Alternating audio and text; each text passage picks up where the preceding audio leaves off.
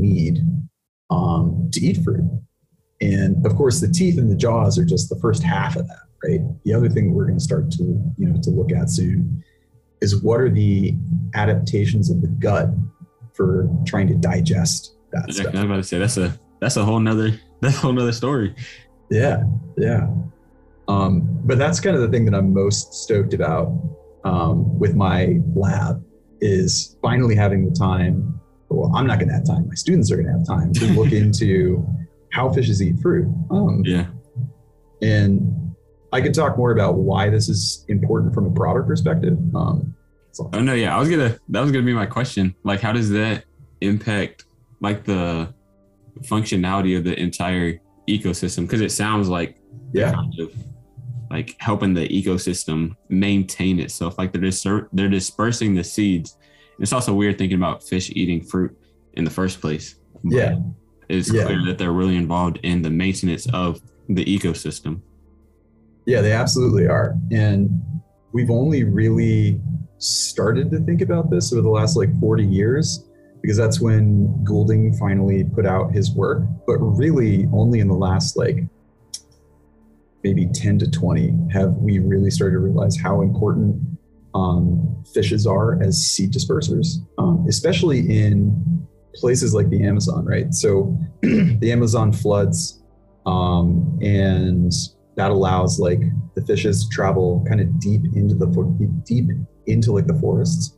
And of course, if you're eating the fruit and you're to pass the seeds, um, these things, you know, poop the seeds out, and then as the wa- the waters recede, um, the seeds have now traveled away from their parent plant, and they get a chance to sort of grow in a place um, where they don't have to compete with the parent, right? And it's really cool. Some great work um, by uh, uh, uh, by a collaborator of mine, um, San- Sandra Correa, has found that um, some of the seeds have evolved so that they won't even germinate. They won't even start to grow unless they pass through the gut of the fish. Now that's crazy.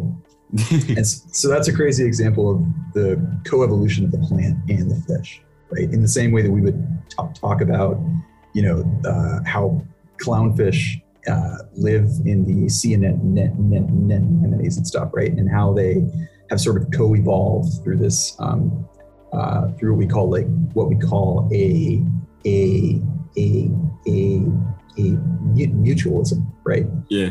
Um, and yeah, so what's been really interesting lately um, that some folks have found is that, you know, these big p- pacus can migrate quite a long way up and down the Amazon um, and other parts of South America too. And so they can disperse these seeds across thousands of kilometers. Um, but they're also extremely important food fishes. They're huge. So that one fish can feed a lot of pe- people. And so they're in high demand. And some research has shown that removal of those fi- fi- fishes in an unsustainable way has led to the collapse of some of these seed dispersal like networks. Um, and so some of those fi- fi- fishes are uh, like farmed and raised, so that's good. So you can sort of like offset um, some of the loss of like the wild fishes. Yeah. Um, but that's a concern. Um, and so what I'm hoping, not that my research will really directly um, teach us a lot about that, but I think we will sort of show, um, you know, what kind of fruits are these fishes able to eat? What size fruits? Um, there's an interesting thing where some of these fishes are seed dispersers and others are seed pr- predators, so they might actually consume the seeds too.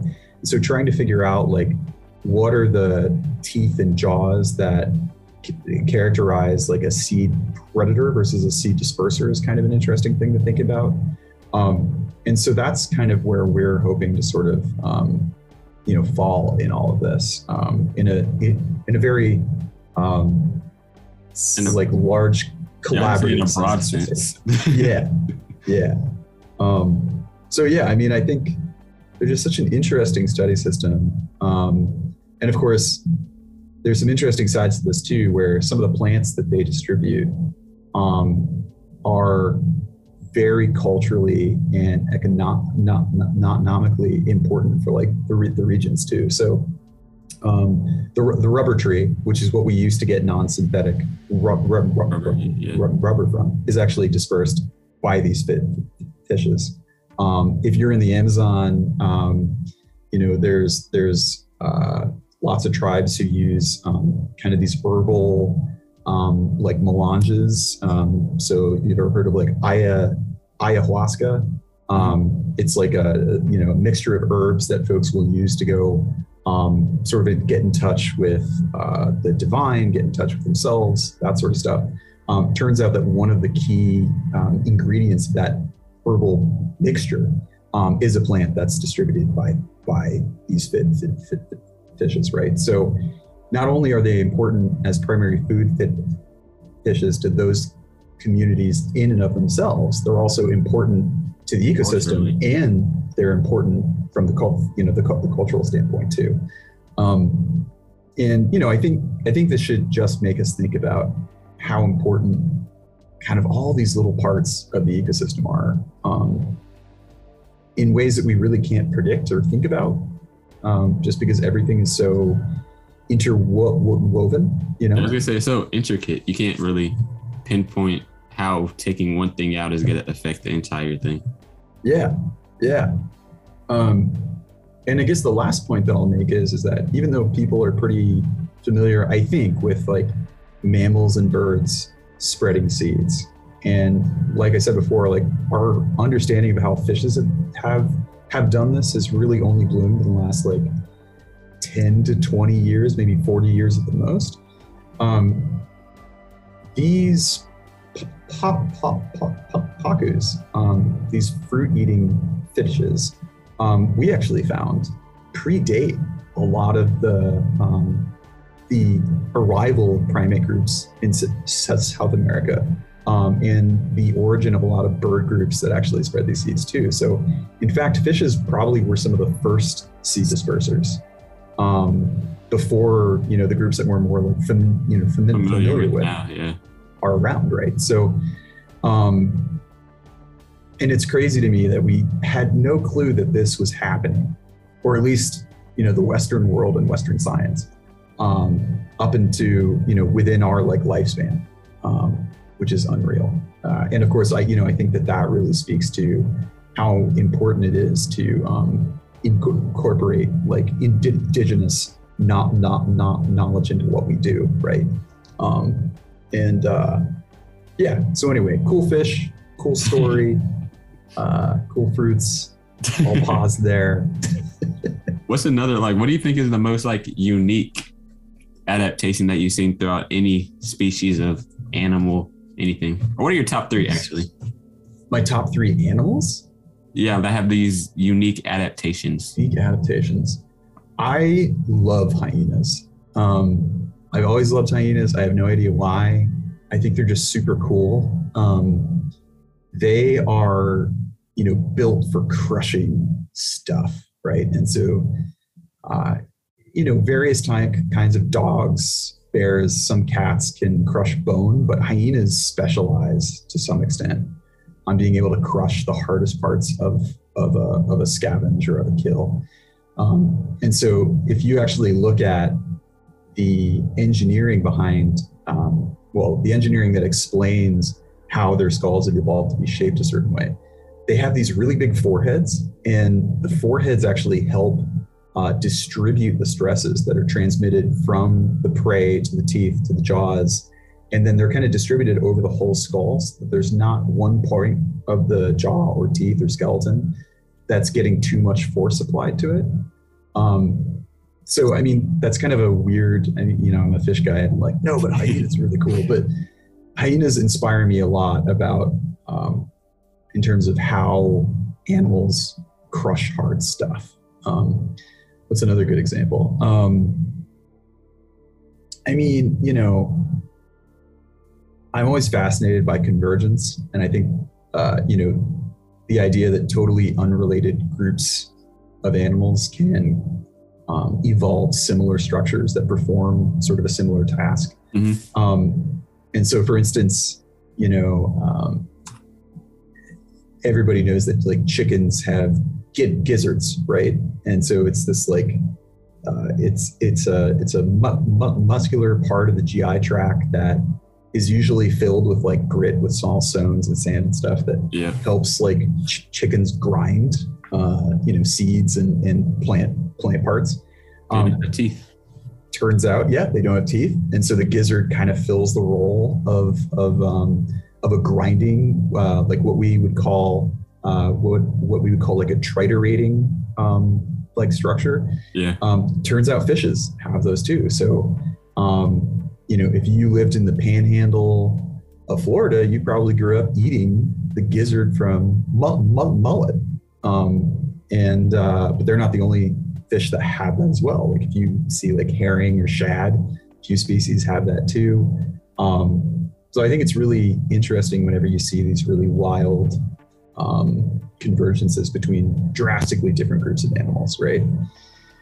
And I think just as a plug for some of the other work that we're doing in the lab, um, right now I work with uh, you know the bettas and gouramis. So these are the fishes you'll find in any Petco, PetSmart, something pet stores. Yeah. Uh, yeah, yeah, the dumb, sad fishes that are in bowls. Um, Yeah. and one of the reasons why they're in bowls is because they're hard for poor fish parents er, to kill. Um, and part of why that is is because they have this organ in the back of their skull um, called uh, called called the labyrinth.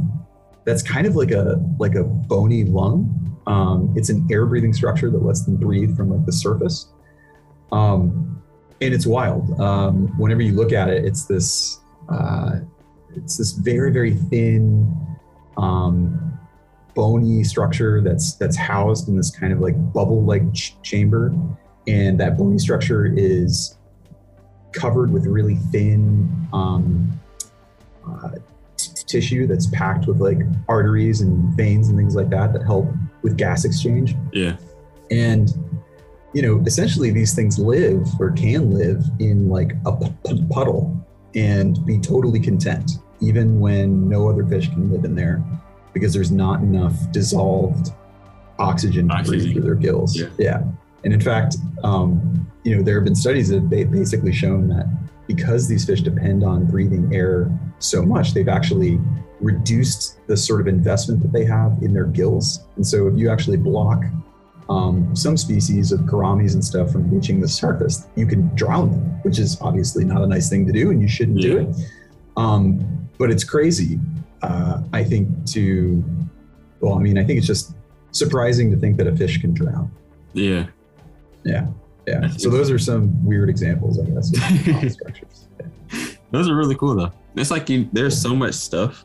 And this is why I love doing this because I just learn so much stuff that I don't know, but I can relate it to different stuff that I'm doing and then also share it. I love it though. Good. Good, good. Um, yeah, and uh, you know, and again, that's what got me interested in fishes because, you know, I I tell my students all the time, there's 35,000 species of fishes. If you're interested in something, climbing, flying, burrowing, whatever, eating hard stuff, odds are there's a fish that do it. There's a fish that does that specifically. and moreover, odds are there's more than one group of fishes that do it, which makes it a better kind of evolutionary experiment for you to kind of see what they share alike. Um, uh, and the funny thing about that now, now that I'm in a paleo museum, is not only are there fishes that do that thing and a bunch of groups that have done it, there's also fishes that are extinct that probably did it too. Um, and we just don't really know that much about them. So it's uh, just a just a great group of animals, um, especially if you I don't know like weird stuff. So, and I do. but thank you so much for joining me on this episode of Teach Me and sharing all your your deep breadth of knowledge on this subject. It was great, yeah, fun thanks as well. Yeah, yeah. um, but um, what were you sorry, go ahead. Oh, like I was just gonna have a bit of a shout out, if that's okay. Um, folks might have heard that I uh, heard that I stutter. Um, and I just want to say that you can be a scientist, you can still teach and things if you have, uh, you know, like a hearing, um, a hearing or like a fluency disorder. Um, and um, you know, I'm really proud to, uh, like, I wouldn't, I wouldn't have known that I've gotten this far unless I had a prof who actually, uh, who also had like a stammer. Um, and so uh, I just want to put that out there for folks to know. Shout out you for doing that. Shout out you. And this was great. This was great. Um, it was but- fun. yeah, again, thank you so much. I'm gonna get you on an episode of the the through Jeremiah's eyes, the main uh, segment as well at some point. But thank you so much for your time, and I hope everybody enjoyed, learned something new today, and I hope that you check out the next episode for another episode of Teach Me. Awesome. Thanks.